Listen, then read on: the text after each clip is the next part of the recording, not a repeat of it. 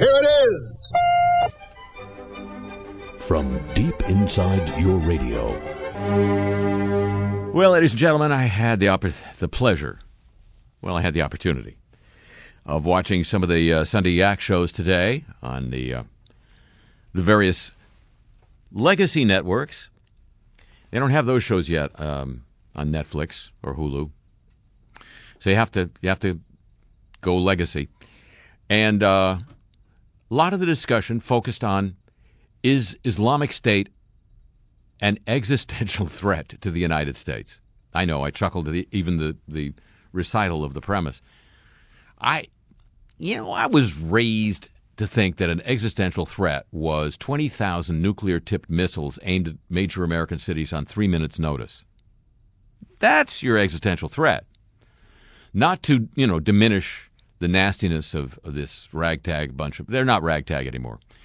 Al Qaeda was ragtag. They got lucky. Uh, and uh, you notice the war hawks used to say, in defense of uh, U.S. robust projection of U.S. power in the Middle East uh, and the possibility that it would uh, instigate some blowback. Well, there was Al Qaeda long before there was uh, the Iraq War. True enough, but there wasn't Islamic State before. Now that's just a, you know that, no causation. That's just correlation because there wasn't um, Spotify before the Iraq War either. So there you go. And the other major topic, this show. This is why you probably don't watch the Sunday Yak shows. The other one of the other major topics was President Obama's appearance at the National Prayer Breakfast this week. Now I know for some of us it, it comes as a rude shock every year that there is such a thing called the Presidential Prayer Breakfast. I thought in the First Amendment there was a thing about establishment of religion. It's not establishment, it's just a breakfast. It was dinner, then we could talk. And the president made a statement um, trying to put the depredations of Islamic State, the barbarism of it, in some perspective. Too much effing perspective, the uh, critics have averred um, by saying, you know, well, there, was a lot of uh, bad stuff done in the name of Christianity 500 years ago, 700 years ago. A little thing called the Crusades. Wow. You know, I'm not in the position nor in the uh, mood of being a big defender of, of the, any incumbent president. But you know, they they just this this guy has critics who will who will uh, leap on him if he inhales. And so uh, the, the idea that you would make that comparison at this point in time just had the uh, right wing absolutely frothing this weekend. That um, why would you bring up the Crusades at a moment like this? Why would you compare religions at a moment like this? Coincidentally, the BBC reported this week. Well, there are two interesting things from the BBC. One, um, I think I shared with you a few weeks ago uh, on the in the British media. It had been estimated it took 30 people to full time track one suspected terrorist. This morning, the number has been raised to 40, just for your records. But I also uh, learned that Prince Charles, the future King of England, maybe, in 1994, something around then, gave a speech in which he made very much the same comparison. And that speech was cited by a BBC, cor- uh, actually a guest on a BBC news show, in explaining why Charles might possibly get a hearing this weekend as he visits Saudi Arabia, a hearing on the subject of why don't you knock off with the flogging of the blogger, which must come as a disappointment to the uh, blogger flogger, but that Charles might be heard by the royals in Saudi Arabia, A, because he's a royal and they like royals, and B, because he made that speech. But, you know, Charles doesn't have a, an, an election to run. Well, neither does Obama. But Charles doesn't have a library to get donations for. Hello, welcome to the show.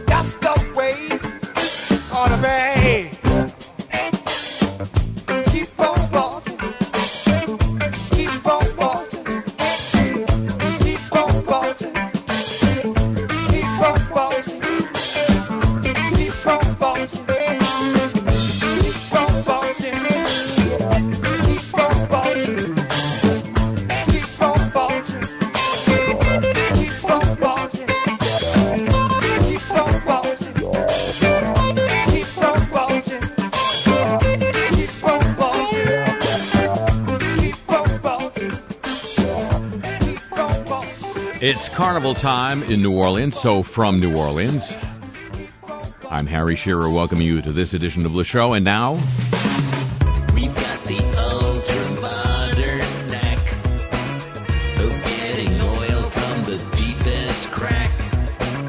So give the boys just a bit of slack and say a hearty what the frack. the Coast Guard's lead chemical engineer in Wheeling, West Virginia, says radioactivity found in drilling or fracking waste from the Marcellus Shale Formation in Pennsylvania and West Virginia would disqualify it from being barged on the Ohio River as so called oil field waste, as a drilling company, Green Hunter Resources, is hoping to do. Green Hunter's chief operating officer says his company still believes it has the authority to transport the water, wastewater, via river vessels. He doesn't believe there's any proof the material his firm is going to ship has elevated, elevated levels of radium. Should check his watch.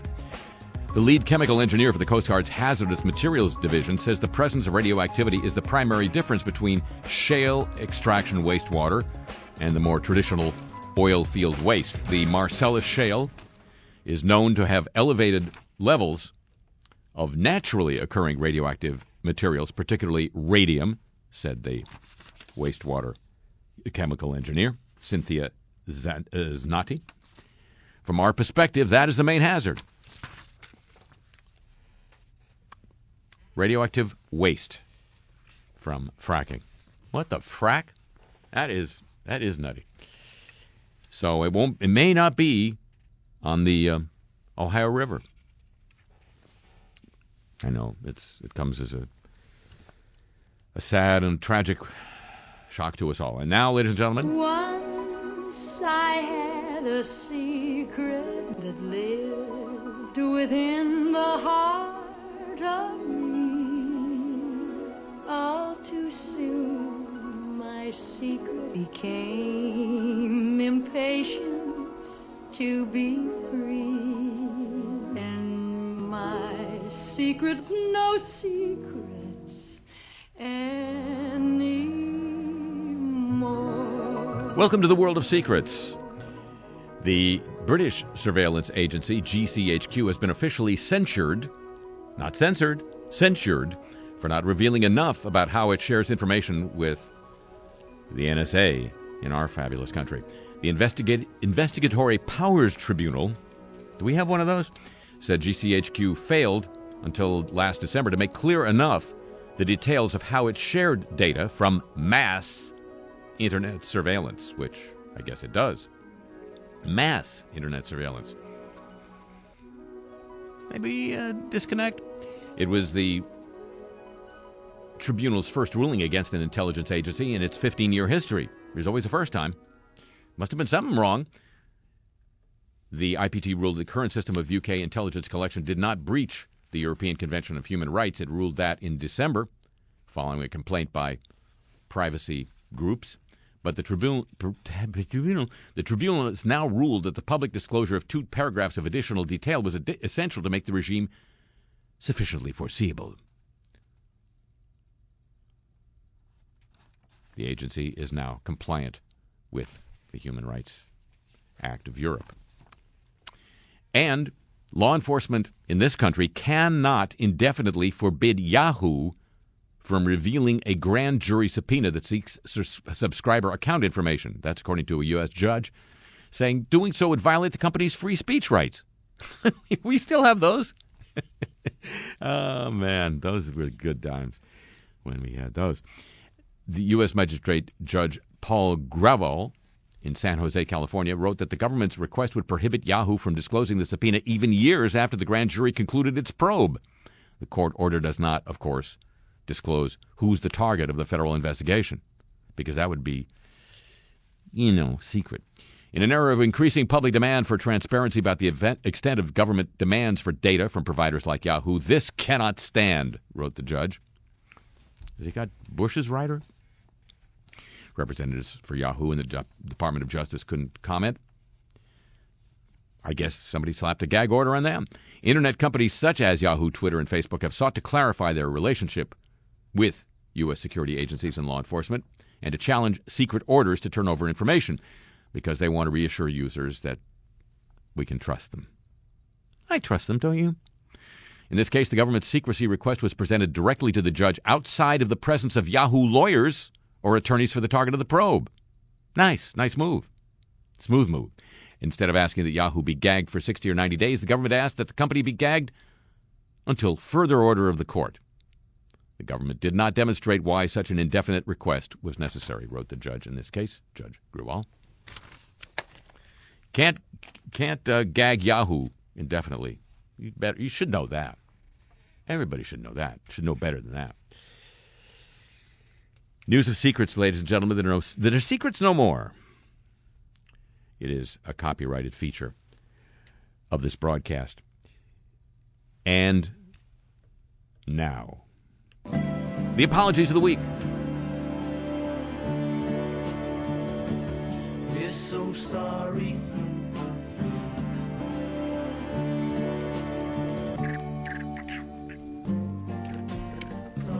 Some good ones this week. I think you'll like. A Utah legislator says the news media quoted him out of context, saying he questioned whether sex with an unconscious person always amounts to rape. Guess the party affiliation. But in the wake of a brutal backlash, he's apologizing. Brutal in his words. He's apologizing for any pain his words caused. I should have been more careful. I want to take ownership for that. The media reports don't clearly reflect my intent or my position or my beliefs, said Republican Representative Brian Green of Pleasant Grove, Utah. He issued a written statement seeking to clarify his position in the wake of scathing criticism everywhere from social media to the New York Times. It's been brutal. There's been a lot of communication. I'll just leave it at that. He was among a handful of male committee members parsing the language in a bill that is meant to simplify Utah's definition of consent in sexual assault cases. During Tuesday's debate, Green said, quote, If an individual has sex with their wife while she is unconscious, a prosecutor could then charge that spouse with rape, theoretically. That makes sense in a first date scenario, but not, to me, not where people have a history of years of sexual activity, unquote. The next day, he said, I understood that in isolation some of the words I chose could be interpreted in an ugly way. It was never my intention. The bill's sponsor said he believed Green was stammering for an example, but, quote, didn't choose the right one. McDonald's in Mexico, you're welcome, has apologized for a social media post saying that, quote, tamales are a thing of the past, unquote. The hamburger chain was criticized for the comment in a McBurrito ad on its Facebook page. I, I, I would hope that was Mick Facebook. The post was taken down after backlash on social media. Tamales are traditionally eaten as part of the celebration of Dia de la Candelaria, which was Monday. It was never the intention of McDonald's Mexico to disrespect celebrations or traditional Mexican foods like tamales. Mexi- McDonald's Mexico stated en español on its website Tuesday. McDonald's said it respects the traditions and beliefs of all countries where it operates, except for tax laws. No, it didn't say that. Come on. The apology stated McDonald's has been in Mexico for 30 years and offers Mexico inspired foods on its menu, such as huevos a la mexicana and churros. McChurros? Didn't say. Dayline Charleston, West Virginia, Delegate Brian Kurcaba, Republican of Mononga, Monongahela, apologized for suggesting that beautiful children can be a sil- silver lining to rape. It's going around. Republican legislative circles this week, I guess. Must be an election coming up. That was a comment the pro life lawmaker said was misrepresented by some media agencies. Damn media again. Those damn media. I apologize to anyone who took my comments about the sanctity of human life to mean anything other than that all children are precious regardless of circumstances. Kurcaba said in a statement Friday afternoon, It's unfortunate that only portions of my statement were publicized, resulting in misrepresentation. Obviously, rape is awful, said the first term delegate in a hearing before the House Health Committee in Virginia, West Virginia, sorry. What is beautiful is the child that could come from this. The comment garnered nationwide attention and severe criticism from the pro choice side.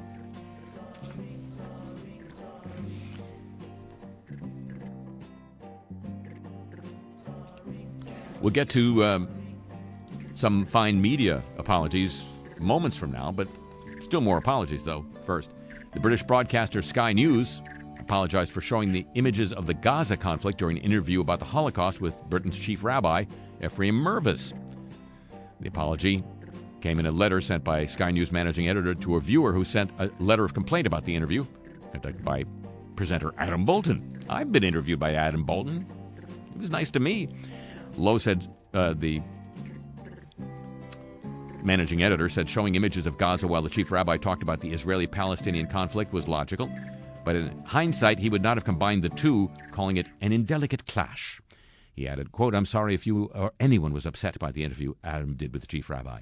I agree that the particular circumstances of the use of the pictures from Gaza was unfortunate. And a leader of Hungary's Jewish community has apologized for saying that Chancellor Angela, Angela Merkel was the highest ranking German official to visit Budapest's Dohany Street Synagogue since Adolf Eichmann. Look him up. The Federation of Hungarian Jewish Communities said the comments by its president in the weekly Hetek magazine had only meant to illustrate what a long historical way Germany has come from the Holocaust to the present. In the interview, Heisler also mentioned that Monday's meeting between Merkel and leaders of Hung- Hungary's Jewish groups took place in the room from where Eichmann issued his deadly orders. A British Columbia newspaper has apologized for a column that said dogs are easily replaced while sympathizing with the woman who let six pets die in a hot truck last year. Hot truck! Hey! Adrian MacNair, who writes for the Now newspaper in Surrey, British Columbia, sparked an uproar with his column in which he showed compassion for a dog walker who was sentenced to six months in jail for causing the deaths of six dogs in her hot car. I felt sympathy because she's going to lose her right to freedom over the death of six animals who, at the end of the day, are essentially inconsequential to this world, he wrote. Although I enjoyed having a dog and I can understand how people get emotionally attached to their pets, I have to say that fatherhood changed my perspective on the human animal hierarchy. Yeah, he's got that disease. We don't need no more breeders, buddy. He continued to he continued to argue that an arbitrary social construct has made it legal to slaughter other animals but send Paulson to jail for canine deaths. Paulson is the dog walker, and the people should start taking care of one another rather than worry so much about dogs. Dogs are easily replaced, he wrote. Yeah, have you have you looked at people lately? The piece inflamed readers who commented on the Facebook page. On Thursday morning, the paper's editor, Beau Simpson, Simpson, eh? Issued an apology. While I support our columnists' right to hold and publish opinions that may be unpopular as editor, I accept responsibility for allowing such viewpoints to be expressed in a callous, insensitive, and disrespectful manner. It's an apology, I guess. The senior priest, uh, pastor, sorry, of a prominent Los Angeles church has issued an apology after controversial comments during a sermon delivered weeks ago.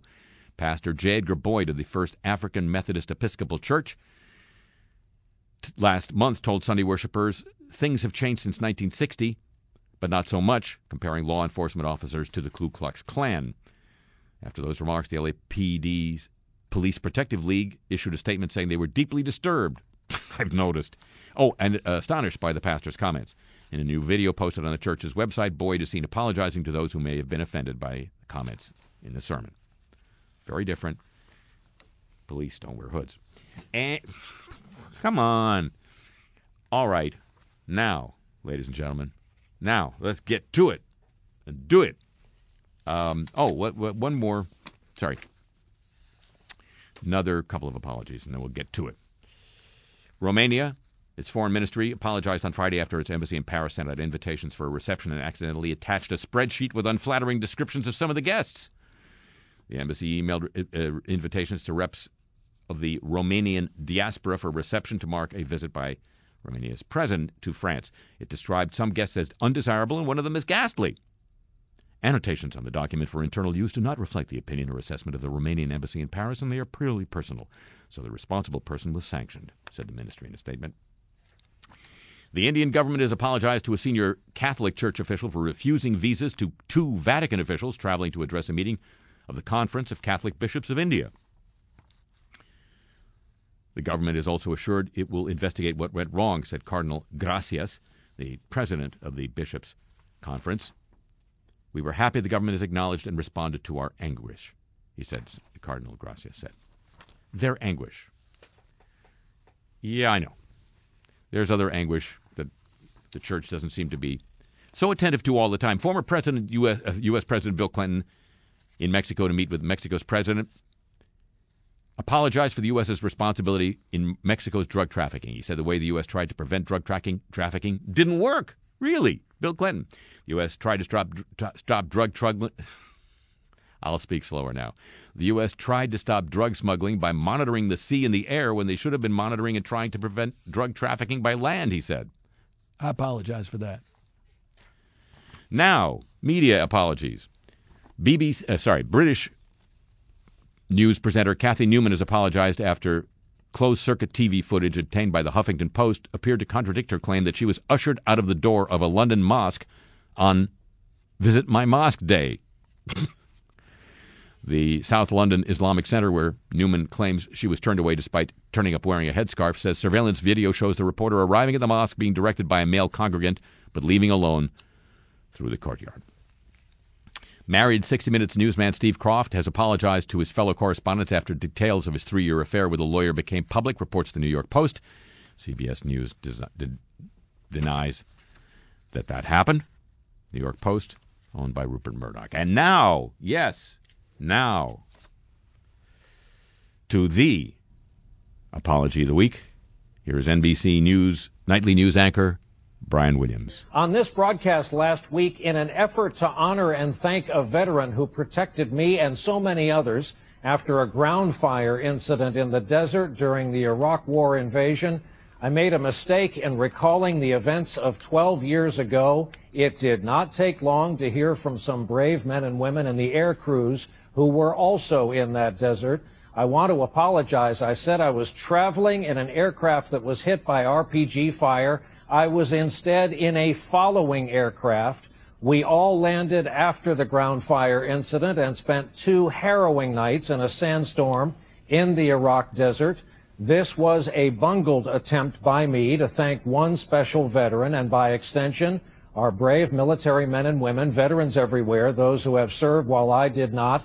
I hope they know they have my greatest respect and also now my apology. Well, nice try, babe.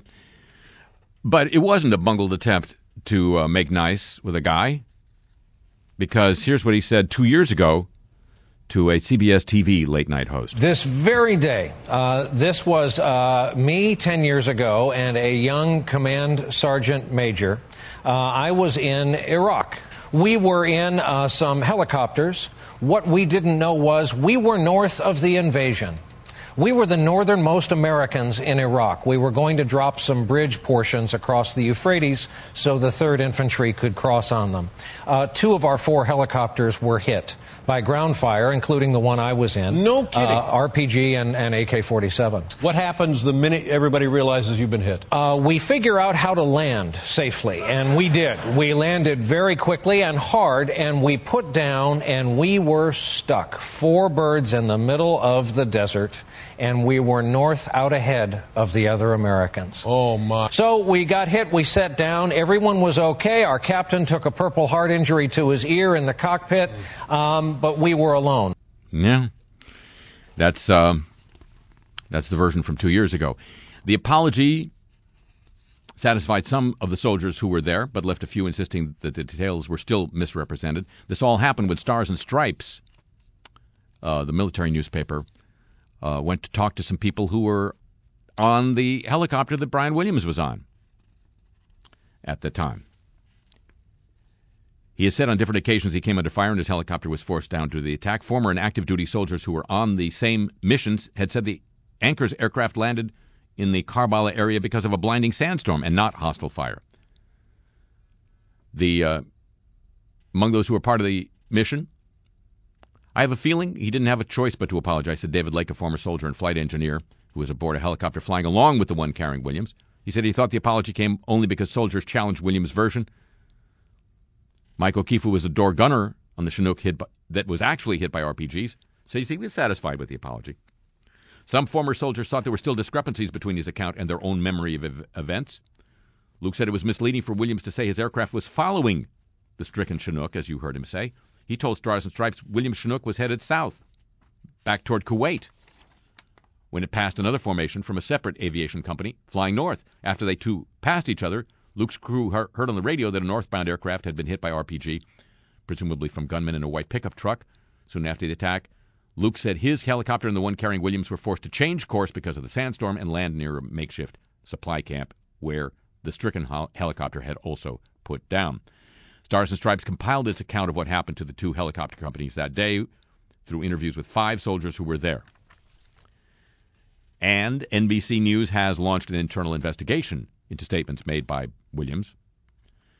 This represents a change in the network's official from the day before, when senior managers appeared to have accepted his apology. Williams, yesterday, Saturday, announced he was absenting himself from the anchor desk of NBC Nightly News for a few days until we uh, start paying more attention to Pete Carroll's bungled call in the Super Bowl again. So he may be off nightly news. He may, however, still be on the air. From NBC World Hindquarters in New York, Brian Williams misremembers. A corrected chronicle of conflated reporting. Here's the mismanaging editor of NBC Nightly News, Brian Williams.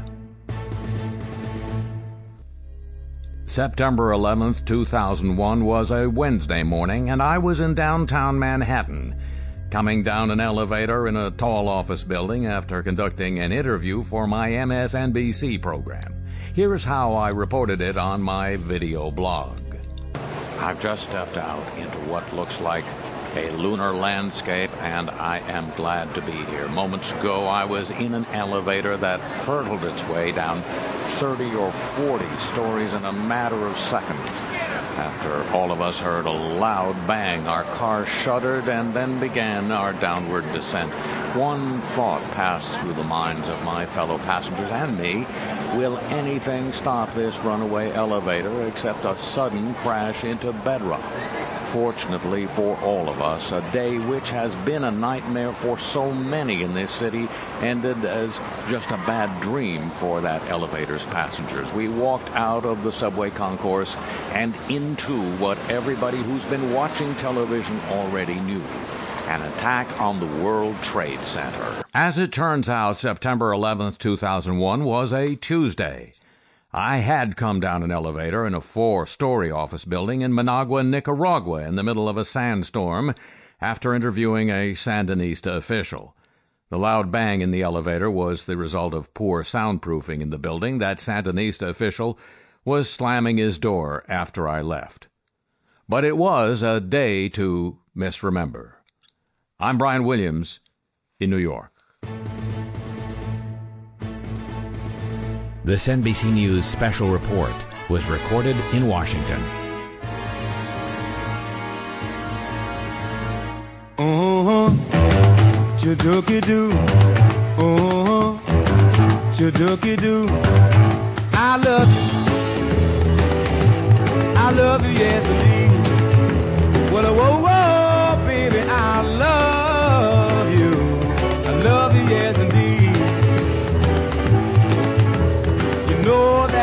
want you and I need you too. I'll set the world on fire for you. Uh-huh.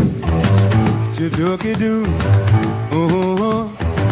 Chadookie-doo. I need you. I need you, yes indeed. Baby, baby, baby, don't you know I need you? I need you, yes indeed. Tell your mama and your papa too. I'm gonna spend my life with you.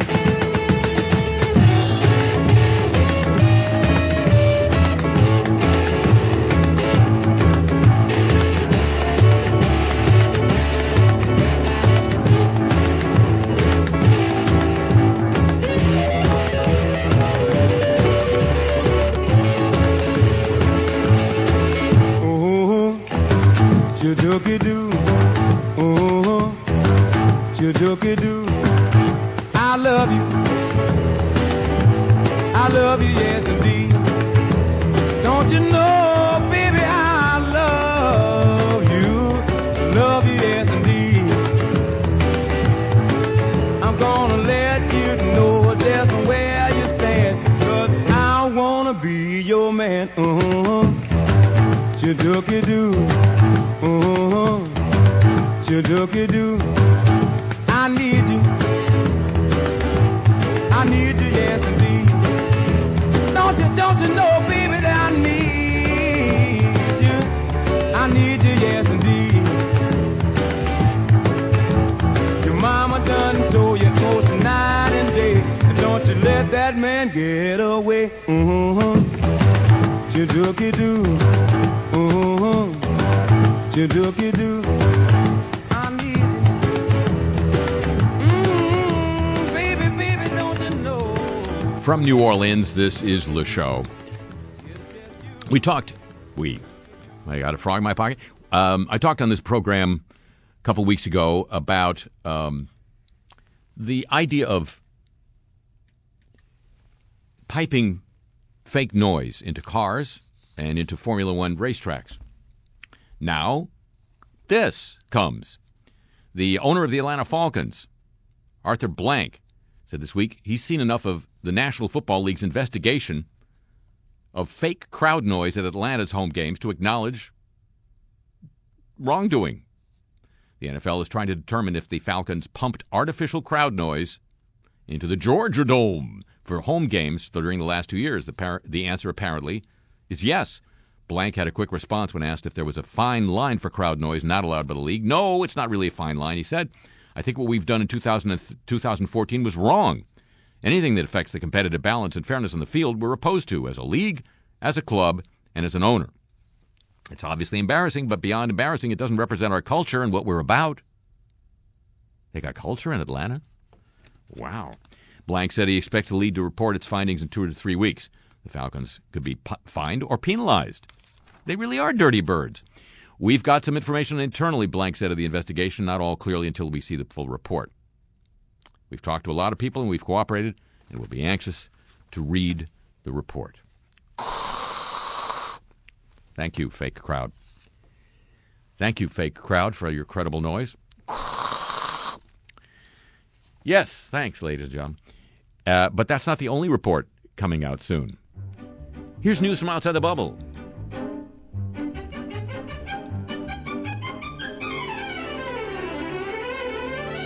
See, there's this other report that has been in the making since 2009, a report on how the how Britain got into the Iraq War called the Chilcot Report.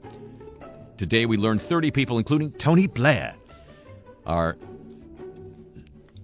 are going to be heavily criticized by the inquiry in a devastating attack on the war. Well-placed sources told the Mail on Sunday I don't know why they talked to the Mail on Sunday, but apparently they did.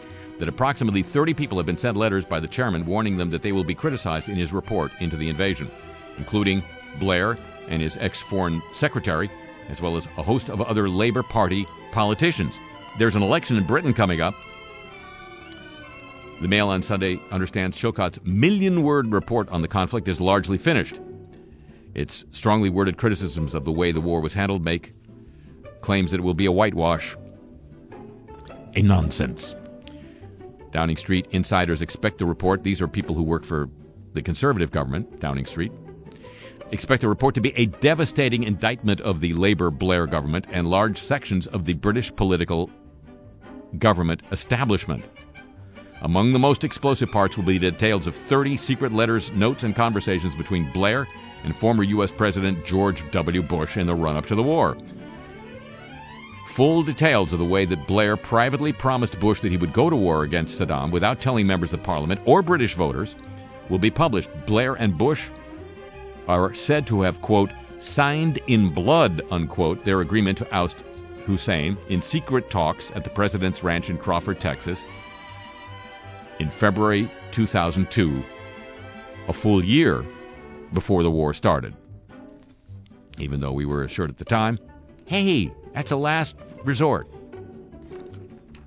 I think the last resort was Cancun. Blair's candid words in their secret letters with redactions to protect sensitive military and intelligence issues only will be published word for word. Only the gist of Bush's comments will be published to avoid embarrassing a key British foreign ally, the United States of America. Something to look forward to, ladies and gentlemen. News from outside the bubble, a copyrighted feature of this broadcast. From NBC World Hindquarters in New York, this is Brian Williams Misremembers. Here is NBC Nightly News anchor emeritus, Tom Brokaw.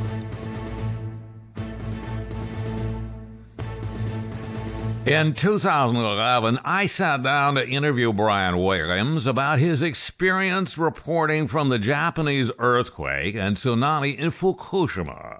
His account was harrowing and illuminating.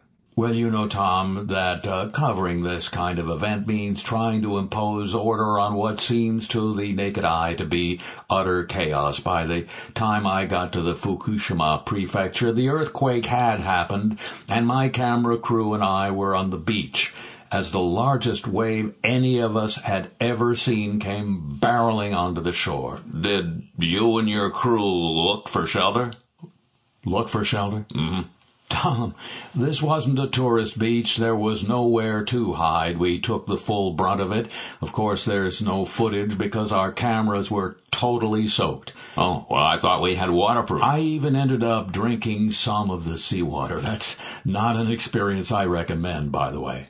As it turns out, Brian was in a very different part of Asia, although it was still Asia.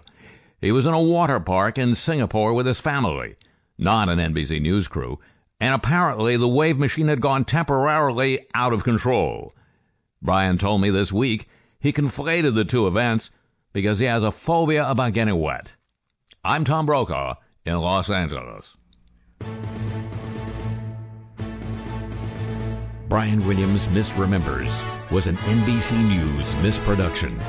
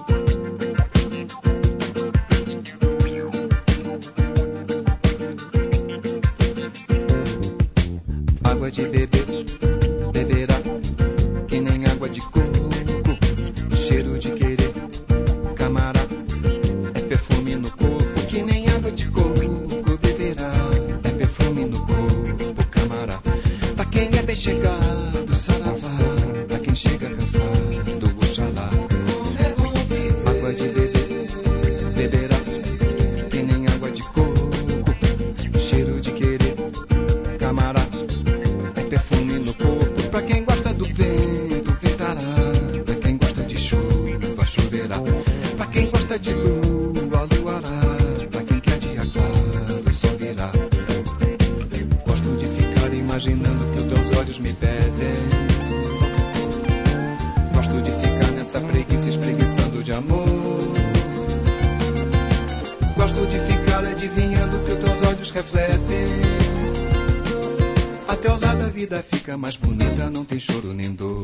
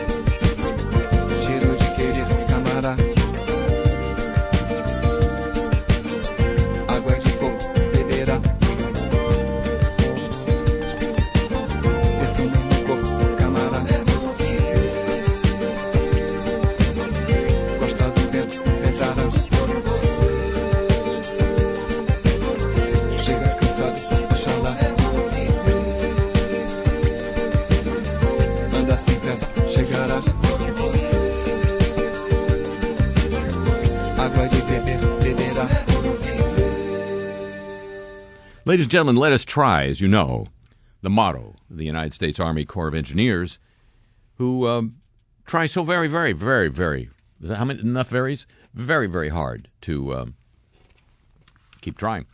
The Corps of Engineers now has, has scaled back its plan to kill double crested cormorants to keep them from eating juvenile salmon at the mouth of the Columbia River. These are the salmon that survive the multiplicity of dams that the Corps has built on the river, which have chewed them up. On Friday, the Corps released a final environmental impact statement detailing plans to shrink the colony of long necked black seabirds nesting on East Sand Island to about 5,600 pairs, down from about 13,000 pairs. It's a, it's a massacre, yeah, but it's not as big a massacre. The revised version of a preliminary plan released last summer calls for shooting nearly 11,000 birds in the next three years and pouring oil over 26,000 nests to prevent the eggs from cat- hatching. Also, to keep the birds sitting on the nest because that oil is sticky. Ow, I can't get up, said the cormorant. It, prevent, it represents a rollback from the original plan, which called for killing 16,000 birds. Only 11,000. What's the big deal now? There's going to be a. Both the original plan and the new plan call for flooding a portion of the island to reduce the available nesting land. Well, why not electrify it while you're at it? Just sizz- sizz- sizzle them. Along with hazing to discourage them from staying on the island. You call that a neck? I don't think they mean that kind of hazing. Maybe having Phi Kappa somebody come in and uh, humiliate them? The changes came in response to more than 152,000 public comments on the original plan, nearly all of which expressed opposition to the killing. And that bird lobby, that cormorant lobby, damn. The plans were drawn up in response to a NOAA Fisheries biological opinion that called upon the Corps to trim the cormorant colony to 5,900 or fewer breeding pairs in order to protect fish. The Corps estimates that since 1989, that would be what, uh, 26 years ago. since then, the past 26 years, cormorants on that island have eaten about 11 million salmon and steelhead smolts yearly, or nearly 7% of juvenile steelhead that pass by on their way to the ocean. We have a number on how many have died in the dams. We do not. All right, so we'll we'll continue to pursue that story. But in the meantime, let them let them try. Let them, let them try to kill the cormorants. The United States Army Corps of Engineers, ladies and gentlemen, and now, no, not that.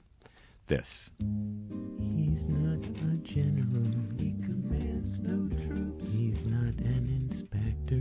He peeks at no stoops. He's an inspector general. Oh yeah. Oh yeah. Well, you remember that uh, nuclear waste plant at uh, Los Alamos, New Mexico? The it was, the acronym for it is WIPP, W-I-P-P. And uh, they've had to close the uh, the waste dump. Now um, we learn more about that incident. In the spring, uh, three years ago, a Los Alamos National Laboratory team spelled out how difficult nuclear waste should be treated at the lab. Instead, those good intentions morphed into the makings of a disaster, according to the Department of Energy's Office of Inspector General. Within a couple of months, according to senior lab officials, an important error occurred when the note taker at a meeting mistakenly wrote down instead of inorganic, describing the cat litter to be used to surround the waste, an organic. The mistake was compounded by failure to catch it in subsequent reviews, according to Los Alamos officials. The Inspector General's report on how a waste drum from Los Alamos popped open and contaminated the nation's repository for certain types of nuclear waste says the errors would likely have been discovered if an appropriate subject matter expert at Los Alamos had reviewed procedural changes. Those revisions led to the addition of organic wheat based cat litter into radioactive waste barrels containing nitrate salts, essentially the recipe for an explosive. The senior Los Alamos officials who talked to the Albuquerque Journal said no high level scientist with sufficient expertise was ever involved in the procedural review that led to the change. The lab officials also said that, you know, these scientists always lobbying for themselves to get involved. You know, common sense. Let common sense do the job. The lab officials also said that lack of scientist input was an example of a disconnect between Los Alamos high level science work and its often blue collar factory like functions like processing and packing the waste left over from nu- nuclear weapons production. That's a that's a common sense job. Anybody Various government and news reports over the past year have revealed, discussed, and debated how that chemical reaction in one of the barrels caused the drum to breach. Last year, the drum was many, one of many that included the organic cat litter called Swheat Scoop, S. Wheat Scoop, inappropriately added to wastes containing oxidizing nitrates.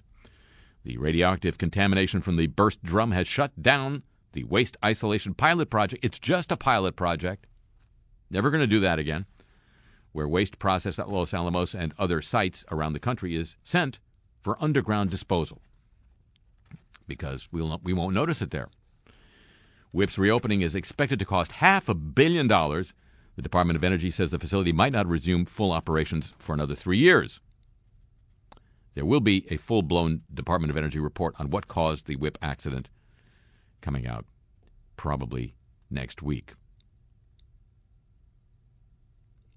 News.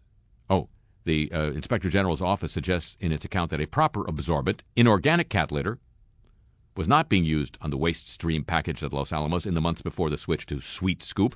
It says El- uh, Los Alamos was using an organic polymer absorbent, also termed a hazard, prior to the organic kitty litter. So it wasn't just the typo or the mistaken note. They just had a Jones for organic kitty litter, apparently. How do you explain these? How, how, how does one explain these things? News of Inspectors General, ladies and gentlemen. It is a copyrighted feature of this broadcast, and now, news of the warm, won't you?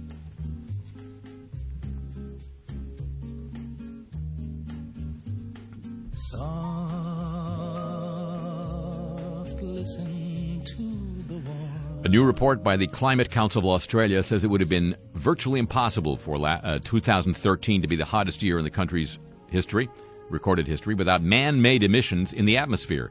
The independently funded group used new modeling mm, to look at the odds of extreme heat events occurring with and without man made emissions. A computer simulation of the atmosphere showed climate change tripled the odds that the heat waves of 2012 13 would occur as frequently as they did, and double the odds they would be as intense as they were.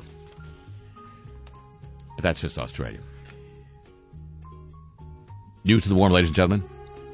Copyrighted feature of this broadcast.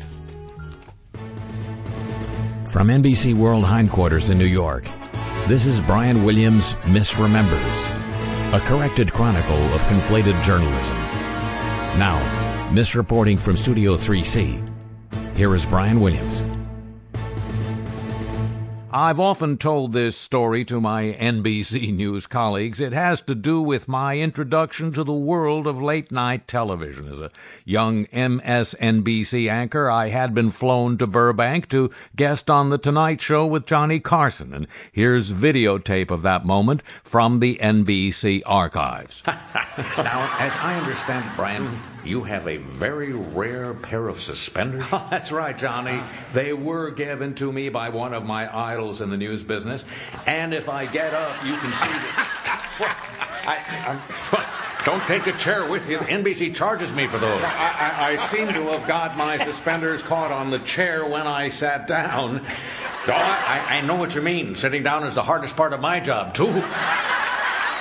As it happens, Johnny Carson had retired by that time. As a young reporter in New York, I had been booked on the Joe Franklin program to show off my Walter Cronkite suspenders. In fact, it was Joe's lavalier microphone cable that got caught under the leg of his chair when he got up during a commercial break, but it was never seen on air.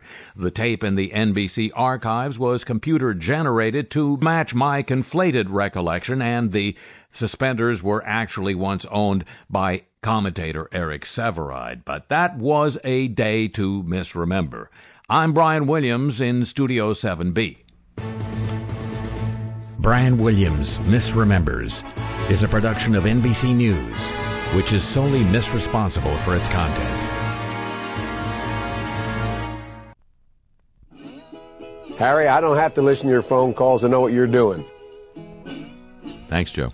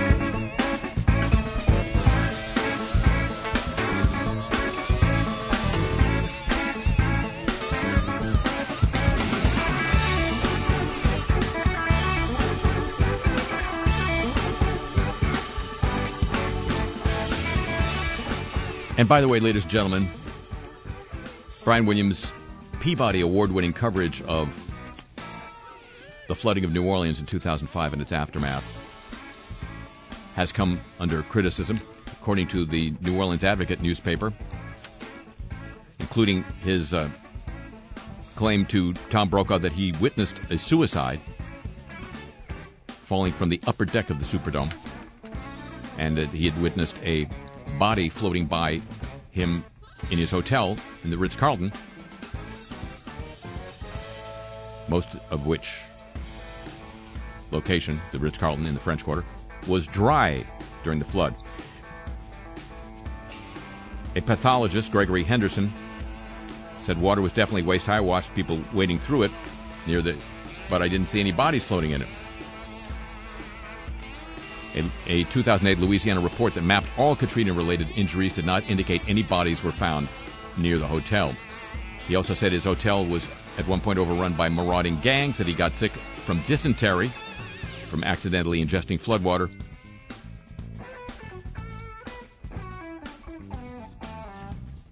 The um, pathologist who worked in New Orleans at the time said there were no reports of dysentery during the flood. Ladies and gentlemen, that's going to conclude this week's edition of the show. The program returns next week at the same time over these same stations, over NPR worldwide throughout Europe, the USEN 440 cable system in Japan, around the world through the facilities of the American Forces Network, up and down the east coast of North America via the shortwave giant. WBCQ The Planet, 7.490 megahertz shortwave around the on the Mighty 104 in Berlin. Around the world via the internet at two different locations, live and archive whenever you want at harryshearer.com and KCR, uh, kcsn.org. Wow. Living in the past. Uh, via s- s- for your smartphone through Stitcher.com and a free podcast from wwno.org, Sideshow Network, SoundCloud, iTunes, and TuneIn.com. And it'd be just like not living in the past if you'd agree to join with me then, would you? Already, thank you very much. Uh-huh. Tip of the show, chapeau to the San Diego, Pittsburgh, Chicago, and Exile, and Hawaii desks. Thanks as always to Pam Halstead and to Jenny Lawson, the world famous Jenny Lawson, here at WWNO New Orleans for help with today's broadcast. The email address for this program and playlist of the music heard here on, always available along with Cars I Talk t shirts at harryshearer.com. And me, I'm the Harry Shearer on the Twitter. The show comes to you from Century of Progress Productions and originates through the facilities of WWNO New Orleans, flagship station for the Change is Easy radio network. I'll see you in the streets.